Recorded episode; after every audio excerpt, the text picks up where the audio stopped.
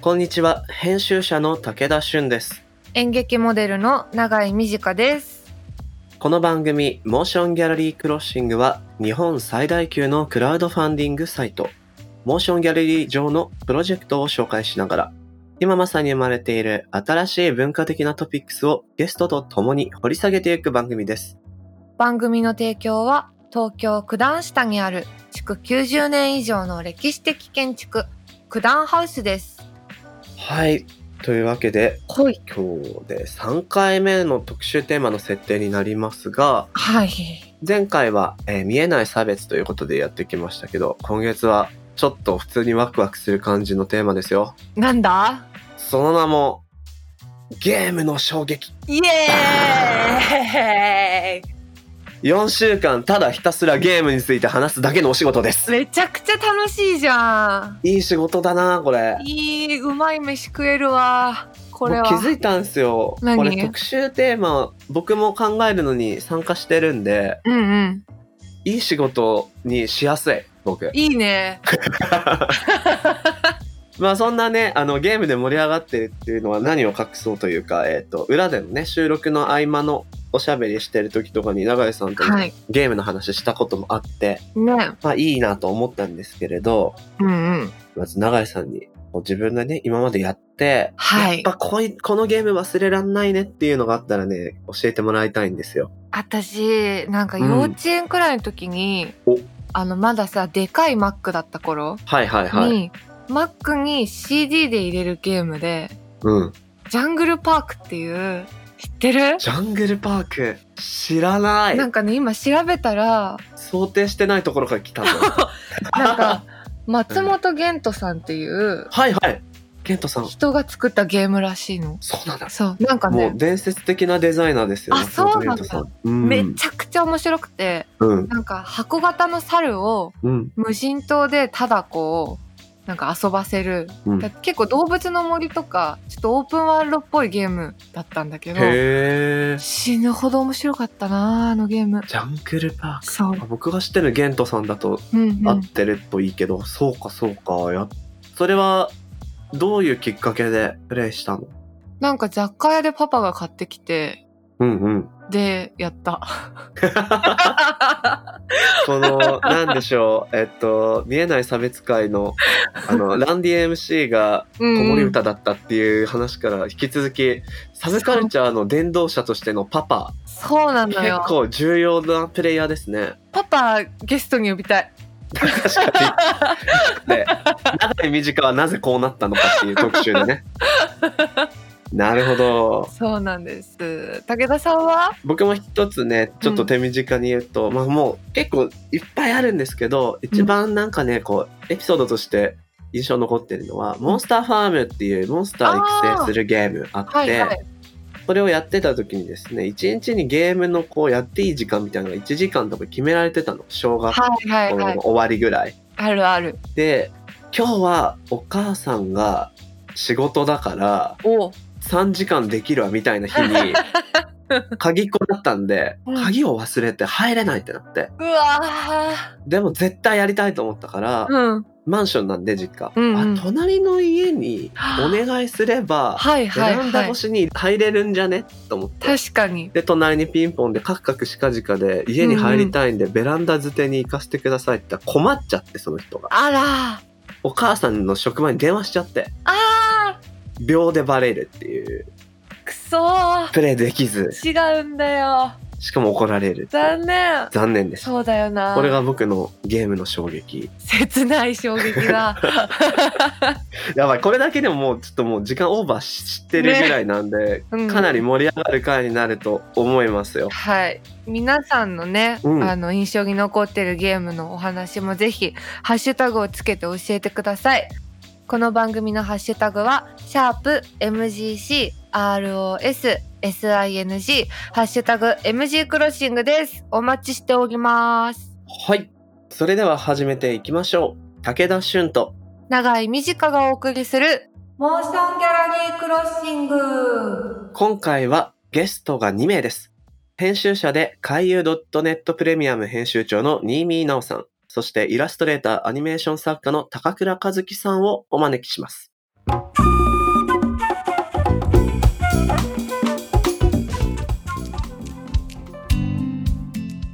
ここからは今話題になりつつある文化的なトピックを深掘りしていくディープフォーカス。さて、今回お招きしたゲストは編集者で海遊プレミアム編集長の新見直さん。そしてイラストレーター、アニメーション作家の高倉和樹さんです。よろしくお願いします。イエよろしくお願いします。こんにちは。よろしくお願いしこんにちます。は。どうも。もう何を隠そう、僕はなんていうか、マブみたいな二人を呼んでしまったわけなんですけれど、いいもなちろん、ありがとうございます。永井さんもだし、リスナーの皆さんにも、うん。お二人がどんな人なのか紹介していきたいと思うので、プロフィール僕の方から読ませていただきます。えー、新見直さん、1987年生まれ。株式会社海遊取締役副社長。そして、サブスクリプション型のポップカルチャーメディア海遊プレミアムの編集長です。ポップリサーチャーとしてアニメ、漫画、音楽、ネットカルチャーを中心に、雑誌編集からイベントの企画運営などメディアを横断しながら、ポップを探求されているとのことです。ほう。ありがとうございます。一方、高倉さん、イラストレーター、アニメーション作家、日本の伝統的なスタイルとテレビゲームやデジタルの持つ風味をミックスした作風で、イラスト、アニメーション、ゲーム、舞台美術など多岐にわたって手掛けています。近年のアニメーションワークスに NHK 教育テレビのシャキーン、劇場映画 We Are Little Zombies、パルコポイントの CM、そして日本科学未来館ジオコスモス未来の地層などがあります。ということで、本日はモーションギャラリークロッシング。はいこの9月、10月の放送回では、最近ね、我々特集テーマを設定しておりまして、うんうん今回はエンタメ業界の中でも特に社会に与える影響力も高まっているゲームの現在について、はい。ゲームの衝撃という特集テーマでお送りしたいと思っております。よろしくです。よろしくお願いお願いしまましすよろしくお願いします。なんか、うん。友達で集まってんのにあんま元気ないね。す。 逆にじゃないどれぐらいのテンションでいけばいいのかちょっとね、 逆に普通なの。そうか。逆に普通か。 逆に僕ね、がさん付けで呼んじゃってるからね。うん、うんそうですね。そうななんんかでね、すよね。内輪にならないようにすると、友達同士で他人行儀になるってやつの典型な状態が今起こってるって いうね。 だから無駄に緊張するみたいそうそうそう。そうなんです。 いや、まあでも、ゲームなわけですよ、今回。な。はいはうい。んで、我々よくやりましたしね。そへう、よくえ。やってるし、やっぱねう、ん談義をするわけですよね、我々カルチャー談義を。そのほ時に、やっぱり最近ゲームのトピックスが非常に増えてて、う。う。うんん。ここはちょっと二人に来てもらって、がっつり掘り下げていきたいなと思っていたのが、この今回、ゲームの衝撃という回になります。はいはい。で、何を隠そうね、永井さんが結構ゲーム好きなのよ。うん。好きおうん。最近 はいや、もう熱盛しかね、やれてないよね。手が回らん、他に。永井さん、集まりで相当やばいことやってましたよね。うん、あのね、今、うんあの、フータってやつが、その化石を奪ってるのね、島かーはいら。はい。ああ、うんはいはい。それで、こう、再開発が起きてて、うん。うんあのうん動物たちは立ち退きでね、こう、島の端っこに追いやられて、えうんすごい、だからあの、宮下公園をイメージして、 え、そんなタイムリーなとこですね。 はい。そう、だ立ち退き反対みたいなやつと、うんはい差はし押さえ通告の看板がこういっぱい立ってて、い。えそんなゲームだっけ動動物たちが資源開発のために追いやられてるんだ。そうそう、崖をこう崩してどんどん化石を取りたい から、大変。ただ、あの、平成たぬき合戦ポンポコみたいな状態になってる。確そかうにそ。う本当だ。そう。うん、そうなってる。しかも借金貸す方も今回タヌキ です。 ああ、そうだ ね。本当だ。うまいこと言うの。 うん、すごい。ああ、そんなゲームだったんだ。うん、そういう風にもできる。そうそういう風にもできるんだ。 そうそうまあ、遊び方に自由度が高いと、そういうね、社会批評みたいなことにもなっちゃうみたいなのも、一つ面白みなんですけれども、はまあ、そんなメンツで今日はお送りしていきましょはい。い。うんうん。う。うん。はいえ、3人はほとんどうん同い年くらいなの、うちは。ほそぼ同い年ですね。う。ですね。あ多分。僕が一個、僕と新見が一緒。うーん僕が一個下ですね。その世代の、なんか、その、ゲームって言ったら何私は64だったんだけど、なんか、ああ、はい。俺らあのー世代に出たゲーム機みたいな。俺もでも一番ハマってた時は64だったけど、うん一、人でやってた時はやっぱ、俺はセガサターンプレイス、ああ、と、そう。ドリームキャスト派だったんはで。そうね。セガ派、あセガね。え、俺もセガ派だったよ。初めてプレイしたゲーム、および、家に最初に来たコンシューマー型のハードウェア、ハードのゲームう、んうんうん。何だったかっていう話しませんいいはのい。それで結構世代も見えてくる気がする。うんうん。確かに。そうね。じゃあ、えー僕先に言うと、はい。うんうん。僕はね、ファミコンなんですけど、ファミコンはなんかお下がりでもらったの。ああ。うん、うん、うん、だから、ど真ん中ではなくて、世代的にも。うんうんうん。うん。で、えっ、と、ファミコンで最初にカービィをやりました ね。う。うんーん。ピンクのカセットだね。ピンクのカセットのやつね。夢の泉の物語だったかな。うんうん。なへんかそういうタイトルだったね。うんうん。それが家でテレビゲームをした最初の体験。え。うん。へえ。永井さんは私は、自分の意思だと、64のマリオパーティー3。おー、3なんだ。ああ、そうか、そうか、そうか。 3なんだ。 3サンタがくれた。そううん。う。サンタくれた。うん。 自分の意思で注文した。そう。まだやってる。まだクリアできてない。えまだやってるちなみに、自分の意思じゃない原体験っていうというのが一体どういうことなのかよくわからないけど、まあどうどうなんですかあれ、パパとママが若い頃やってたファミコンの鬼太郎。あそうだ。ああ。それはやってた、もともはいと。太郎のあの横スクロールのやつでしょそう。わかる。一旦木綿に乗れたりするやつ。髪の毛ピュンピュンって飛ばしてさ、はい。敵倒すうんやつえ。が初めてのゲームでした。う。あれやったことあるわ。俺もある。え、俺ないな。いお二人、高倉から行こうかな。や、僕は結構語が深いんですよね。なんかその。語が深いってどういうこと何いや、今、こういうゲームに執着する仕事をしてるだけあって、やっぱり語が深くて、あの、うんうん親に結構反対されてたんですね。はあ。おううん、うん、厳しかった。うん。友達ん家で初めてやってたのは多分ロックマン X なんだけど、ううんんうん。うん、うん。で、スーファミが欲しくて、うん。スーファミ買ってよってずっと言ってたら、なんうか、ん。買ってもらったのは、なんかピクノっていう、 あの、うん絵しか描けない板みたいな、なんかテレ ビで絵を描くやつはいで、はい。持ってた。そうそう、スーファミじゃないやん。そう、これゲームじゃないじゃんって思いながらずっとそのテレビで絵を描いてたんだ けど、うんうん。はあ。もう、それ、今とやってること変わらないよね。変わんない変わんない。すごい。今も要は液晶のタブレットで、うん、デジタル環境で高倉くんは絵描いてるわけじゃないうん、う ん。うん同じだ。そう、だからその頃からゲーム早くやりたいなって思いながら絵を描くみたいな生活は変わ んない。すげえ。なるほど。ちなみにスーファミは買ってもらえたの。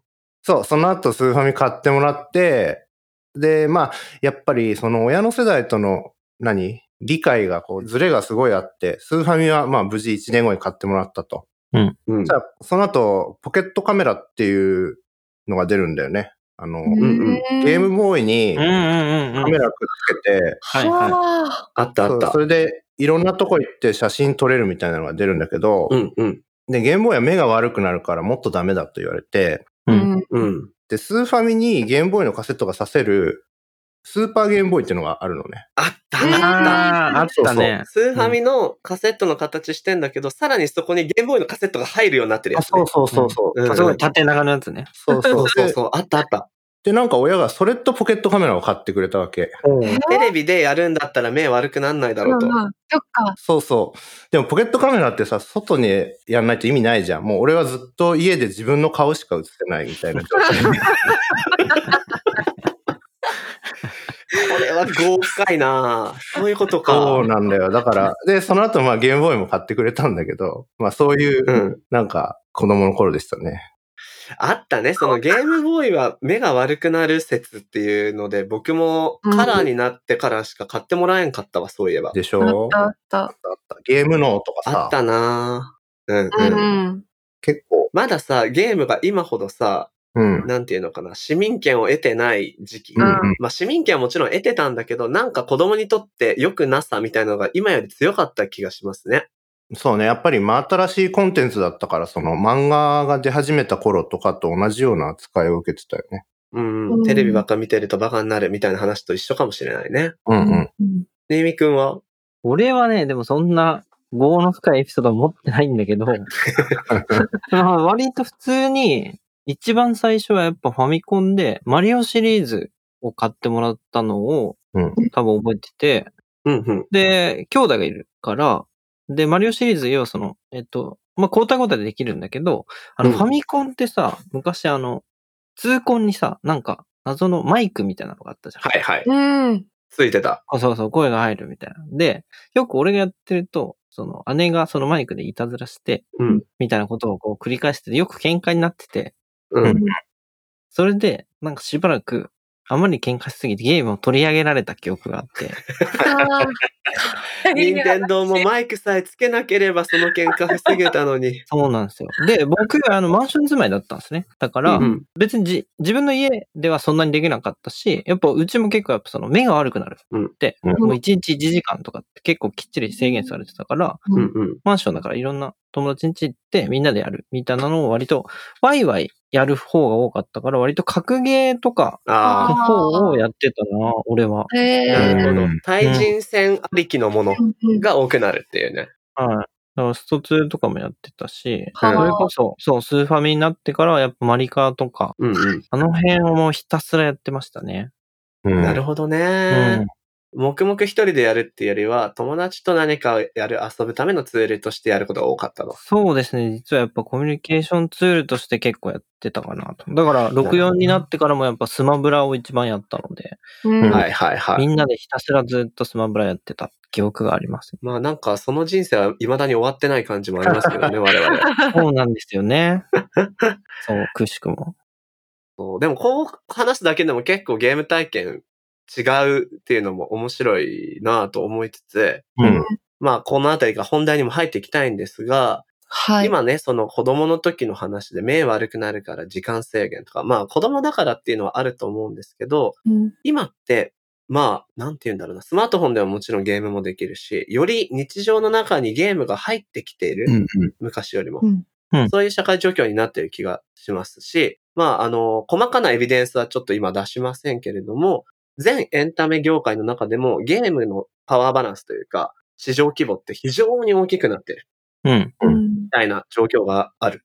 うんまあ、テクノロジーの進化で、こう、ゲームのできる端末がそばに来たっていうのもあるし、いろんな影響があると思うんですけど、うんかなりエンタメのジャンルの中のゲームが強くなってるなって個人的には感じてて、うん。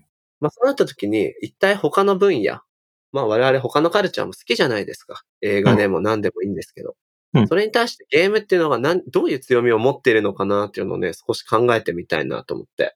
う。うん。うんん。うん。うん。この辺は、新見先生、結構専門ジャンルじゃないですか。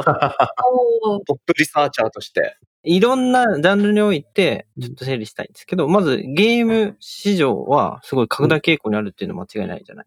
うん特にやっぱコロナ以降、その、それこそ任天堂が象徴的だけど、やっぱうんはいはい。熱盛のダウンロード販売数が過去最高でもう月に500万販売とかしたりとか、うんすごい勢いだ。そうそうなんそかう、 V 字回復で売り上げバーンって上がってんだよね。そうなんですようね。んだから最近の決算も、なんか去年の5倍以上の純利益叩き出して、すごい話題になってたりとか、うんうん。うんあと、あの、Steam っていうあの、ゲームプラットフォームあるじゃないですか。ええあれの同時接続数も結局、はいはい。コロナに入ってから最高記録更新されてるんですよね。うんどんどん。うんえっと、スチームは、つまり、パソコンの環境でゲームを買うことのできる販売プラットフォームでうんですよね。はあ。そうですね。はいこういうのがうん。そう。で、それの同時接続数が2200万突破したりとか、うんどんどんその最高記録を更新してて、やっぱ明らかにこの巣ごもり需要で、よりゲームの存在感は確かに高まってるなと思うんですよね。はいはい。うん。おうち時間っていうところで、ゲームに当てるっていうことがしやすくなってると。そうそうそう。だから逆にこう、テレビが落ち込んでることがすごい象徴的で、うんうん。うんああ。その凄盛り需要があるから、もちろん視聴率とかは上がってるみたいなんだけど、民放キー局がうん、の、やっぱ決算とか見ると、うん、実は軒並み大幅うん、業績がね、下がってるんですよね。ううんうんん。うんうんえだから、そういう意味で、その、まあ、可処分時間の奪い合いみたいな部分はどうしてもあるじゃない今、うん。はい。映は画いも見れるし、まあ、えっと、動画サービス、ネットフリックスとかもあったりとか、うんゲームもあって、テレビもあってっていう中で、うんよりゲームの確かにその注目度が上がってるなっていうのはすごい思います。うんーうん。うんそう、なんか今出てきた、いわゆる可処分時間。自分で選べる、まあ、単純に言ったら趣味とかに費やせる時間のことですよね。そうですねあーこの奪い合いの時に、かなりゲームはやっぱ強いんだなっていうのは思います、僕も。うんねうん。うん。だってやめらんねえんだもん、なかなか。え。そうだやめらんないんですよね。わかる。まあね。うんだって気づいたらやっぱさ、その、本当にやってると100時間とかうん。余裕でいっうんてるじゃない。よ。うん。他のコンテンツでそんなないもんね。うん、うんあ確かにやってー確かに。ないね。ない。うんうん。まあだから、近いものになると、ネットフリックスでも何でもいいんですけど、動画プラットフォームで作られている、うんえっ、と、オリジナルのドラマコンテンツとかは、うんすごく後を引くような演出で、あ、うんうん。もう一話、もう一話ってなってる間に、あの、シーズン1見終わるみたいなことって結構あるんですけど、うんん。なんかさらに強烈な中毒性というか、時間を溶けさす魔力、ゲームは持っていると思っていて、うんただこう、ゲームの中でも、ゲームってジャンルが広いでしょ非常に。はいはい。うんうん。で、なんか、僕が個人的に感じてるのは、今、物語を語るコンテンツジャンルの中で、うんゲームって一番強いかもしんないなって思うことがあって、ううん。ん。なんて言うんでしょうかね、その、ただ見てるというよりは、自分が実際にその中のキャラクターを動かしながら物語を味わっていく体験って、うん。うん。なんか物語の体験の仕方として非常に特殊じゃないですか。うん。うん。うん。あの、参加型演劇みたいな感覚にも近いかもしれませんけど、うん。うん。ってなった時にね、その物語コンテンツの中での優位性っていうのはあるよねーなんて思っているんだけど、ううんん。高倉はゲームの強み、どんなとこにあると思いますかうん、まあでもコロナ禍においてはやっぱり、まあ今の状況限定で言うと、そのう、ん。スケール感が、あの、様々な、うん。まあ要は一人でも作れるし、100人でも作れるっていうのはすごい大きくて、作る側の問題だけど、うん。要は、どういうことネットフリックスのコンテンツ、今収録できないっていうところも結構あるじゃないですか。はいはいうん、はい。あと、テレビが、まあ、収録の制限がかかって面白くなくなって、ちょっと、なんか視聴率が下がってるみたいな状況もあるかもしれないし、う。うんん。まあ、アニメーションとかも、例えば、えっと、一人で作ったアニメとかもあるけど、それを大きい、その、市場に載せることって結構難しいじゃん。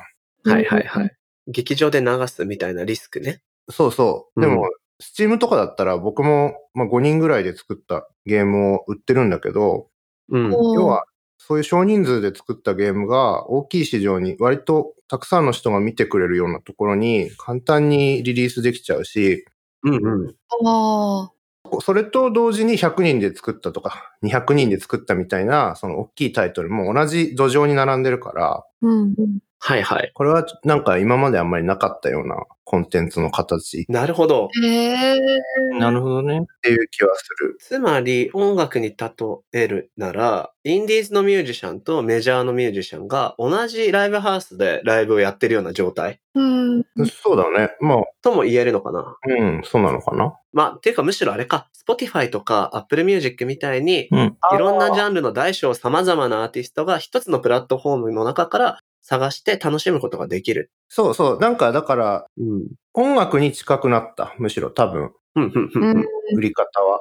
それでいて、なんかその、ライブ感っていうのがそんなに必要がないジャンルだから、うん、うん。俳優もいらないし、うんあうの、ミュージシャンもいらないしっていう状態だと、うん、その、要は、データの中だけでそういうコンテンツを作れてるっていうのが、でかいなと思なるほどな。つまり、凄盛りしながら作れるし、凄盛りしながら遊べるっていうところがはいはい、特に直近の状況にはフィットしてたのかもしれないね。う。そうそうそうそう、すごもりというすごもりですよね。凄盛りトゥー凄 盛り。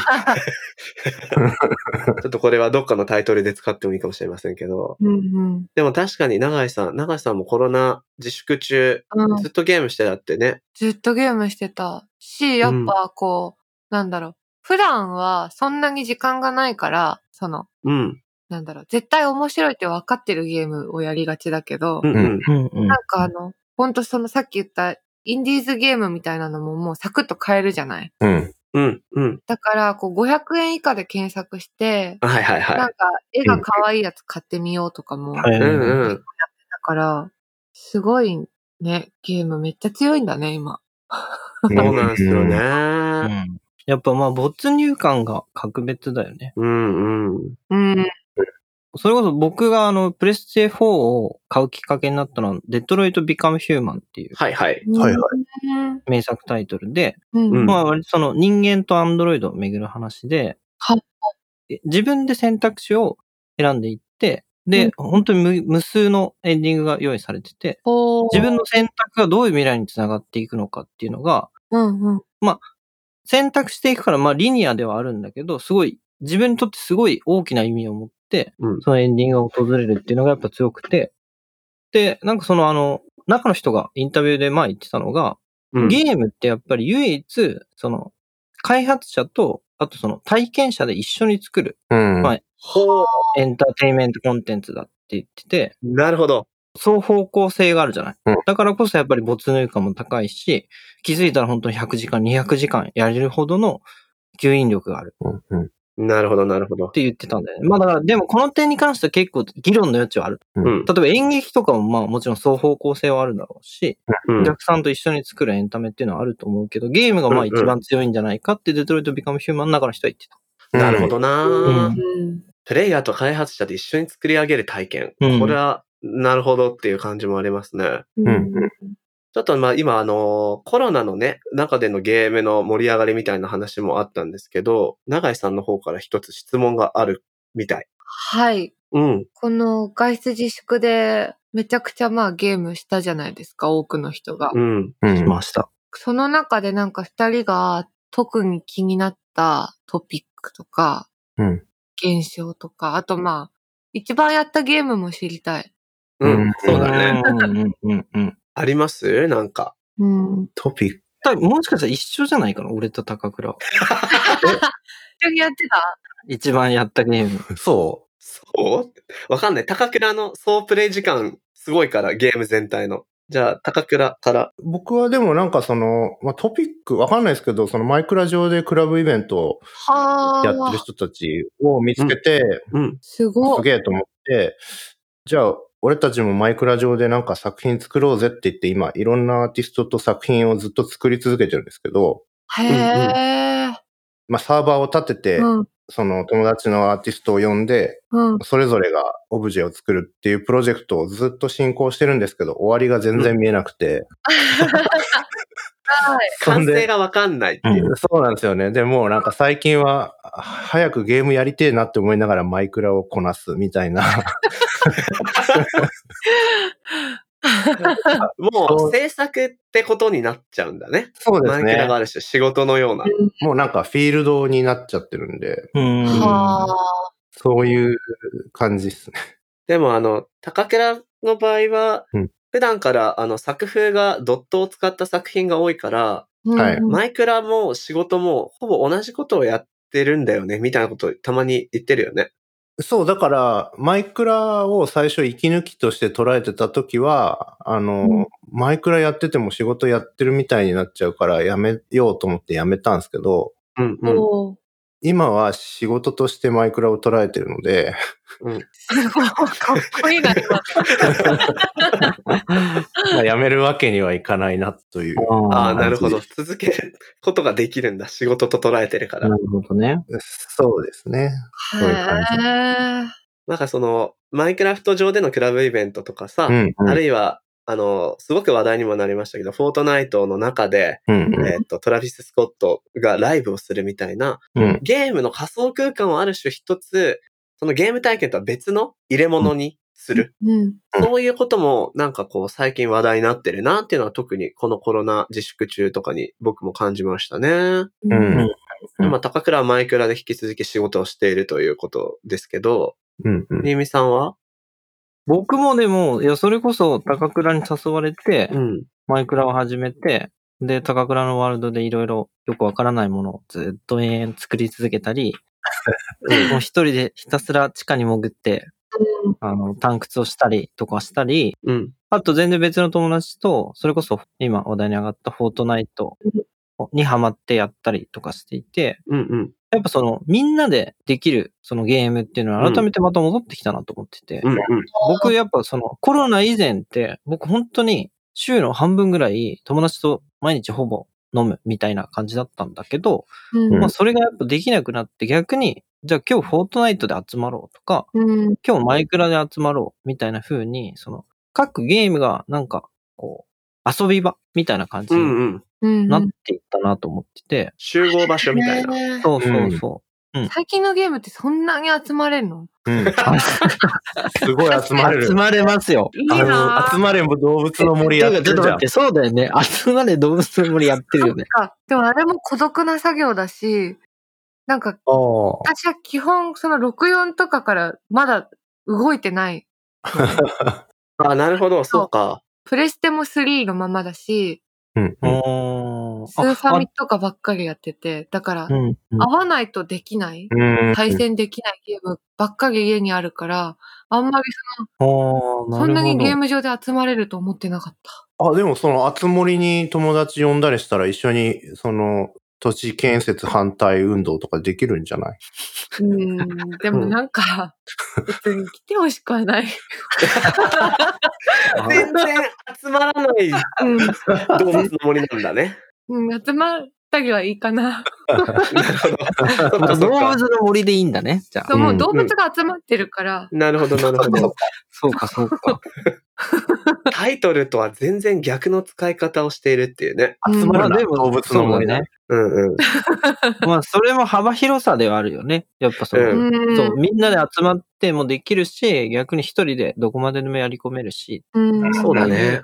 まあ、懐の深さはやっぱあるよ。あそうあ、そうそう確そかうに。懐が深い。うんうん。うん。あの、さっきネビさん言ってた、集まる場所としてのゲーム。うんうん。それはすごく僕も感じてて、これはみんなでマイクラやってた時もそうですけど、うんロンドンでロックダウン中のフォトグラファーの友達とマイクラ上では会えるから、すごなんなら今までにない頻度ぐらいで遊んでるみたいな。うい。ん。いいうなぁ。。んうん。週4でお前と喋ってるみたいなはあ。そうそうなん。かそんなことが起こってて、そのうん。会いたいけど会えないじゃないですけど、会えないからここで会えるみたいな、その素敵。第三の現実みたいな場所としてのゲーム空間うんはあっていうのがうんすごく見直されたし、僕そんなにオンラインでみんなとやるゲーム好きじゃなかったんですけど、もともと。うんうん。今回ばかしはいいもんだなって個人的にも思ったんですよね。いやー、うんいいよいいね。なぁで、うんなんかやっぱゲームタイトルによってルールが違うわけだから、それがなんかその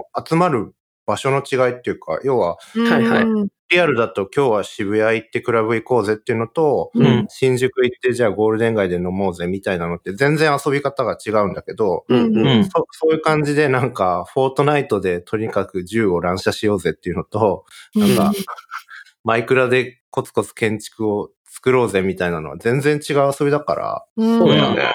うんうん。街みたいな違いがあって面白いなと。うん。あはーあ。確かに。確かにね。うん。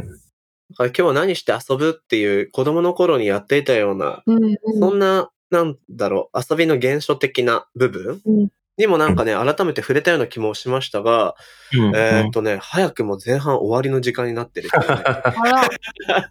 早い。まあ、いろいろね、出だし、土台ができたと思うので、後半では広くゲームの環境をいろいろお話し、広げていきたいなというふうに思います。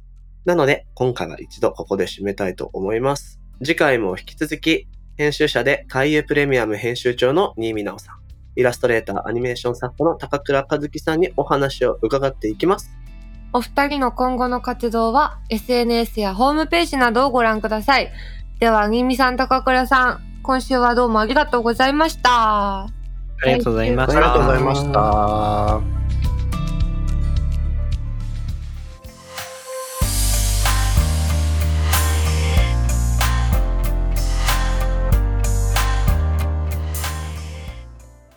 さて、ここからはモーションギャラリーで現在挑戦中のプロジェクトの中から特に注目してほしいものを紹介するホットプロジェクト。永井さん、今日は何があるんでしょうはい今日紹介したいのは劇団鹿殺し19年目の再起動宣言株式会社オフィス鹿劇団鹿殺しクラウドファウンディングですおー。はいこの劇団鹿殺しはですね私もあの、共演したことある俳優さんが何人かいらっしゃる劇う団んうん。なんですけど、今年で活動19周年を迎える人気劇団です。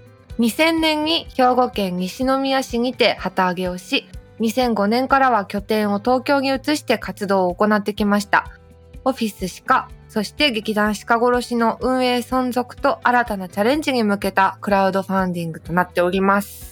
はい、はいそうか、僕もあの、もちろん名前は知っていて、はい実際に見に行けたことは残念ながらなかったんですけれども、うんうんもう人気だし、19周年っていうのは結構なんじゃないんですかね。ねえそんなに長かったんだって、びっくり。うんうん。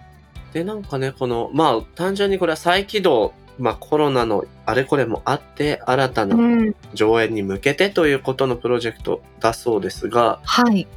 まあ、やっぱり劇団は今本当にねえ。辛いというかね、うん。音楽もそうだけど、結局、何か人の前で集まってうん。自分たちが見せるっていうところが一番最後まで割り送ってしまうから、ねえ。なんとかね、助けられることができたらなって思う機会が多いです、僕は。うん。このなんか劇団ってこう、劇団だけのパターンが多いんだけど、うんうん、うん。ちゃんとこう、オフィス叱って、ああ、そうなんかて。いうの会社化してるのうんが、うん。とてもしっかり者だなっていう。お、だけに。あー、やだああー、もう死のう。あ人のプロジェクト紹介でダジャレで燃え尽きてしやだーまった女。あいやいやいや、でもね、本当そういう部分もありますし、ー。うん。そう、あの、気になるのが、まあこういう時、リターンも気になるってことなんですけど、はいはい。 T シャツやもろもろもあるんですが、例えばね、個性的なものとしては、うん。えー稽古場覗き見体験とか、はあ。こんなん絶対見たいでしょ、ハン。痛い。これ相当嫌だと思うよ、こんなこと。そうだよね。うん、だからかなり頑張ったリターンだと思う。やだもん。裏側なんて見せたくないよね見。せなくない。超、超ダサい風景でしょ言ってしまえばあるし。うん。しかも多分地味だし、別に稽古なんて。うんうんうん。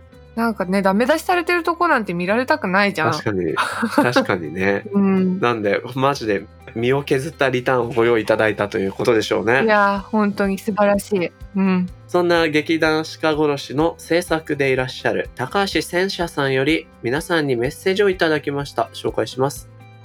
お客様だけでなくキャスト、スタッフに対してどこまで安全対策を取ることができるのか。それと作品を追求することは相反することが多いのですが、このコロナ禍で作品を作る命題とも言えることなので慎重に、丁寧に、状況を見ながらチャレンジしていきたいと思っています。作品はとても劇団鹿殺しらしく、バカバカしいけどキュンときて美しい内容です。舞台の自由さを楽しんでいただければ幸いです。劇場でお待ちしております。とのこと。ほー。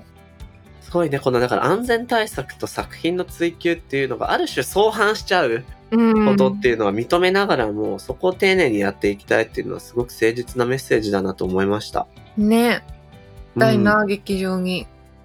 ぜひ応援したいですね。はい。このプロジェクトはモーションギャラリーで9月25日まで、ぜひチェックしてみてください。モーションギャラリークロッシングエンディングのお時間となりました。いや、やっぱり盛り上がったな。永井さん、うんどうでした楽しかった。楽しかったなねん。 かさ、め、なんかめっちゃ集まるって言ってたじゃん、みんな。あ、ゲーム上でね。んんそうそう。あれちょっと私もやろうかなって思いました。一人でなんうかん。変な島の開発ばっかやってないん で。そう ね。あとなんか、うん。うん。は熱盛よりも他のゲーム、いはい一。緒にやる系のゲーム、対戦でもいいし、うんうんうん。とかやると集まりやすいかも。確かに。だって集まった方が面白いからね。うん。そう。なんかすることないんだよ。実際集まってもさ。うん、そうそとか言っちゃった。 う。いや、でも、あの、集まれ動物の森は集まって特に何もしないっていうゲームだからね。 そうだ。それが豊かだっていうゲーム。そうそうそう。永井さんみたいに独自な開発をする人はそこまでいないっていうことですよ。そうか。残念だ。いやいや、でもね、遊び方は多様ですから。うん。皆さんのね、あの、最近の集合場所のゲームが何かっていうのもぜひ、うん。このハッシュタグをつけて教えてください。番組のハッシュタグは、シャープ MGC、ROS、SING、ハッシュタグ MG クロッシングです。さて次回は、引き続きゲストに、編集者で海遊プレミアム編集長の新見奈緒さん、イラストレーター、アニメーション作家の高倉和樹さんをお迎えして、ゲームの衝撃をテーマに、まだまだお話を伺っていきます。はい。また違う視点で深掘りしていくので、お楽しみに。モーションギャラリー、そして九段ハウスの提供でお届けしてきたモーションギャラリークロッシング。お相手は武田俊と。長い短でした。また次回お会いしましょう。バイバーイ。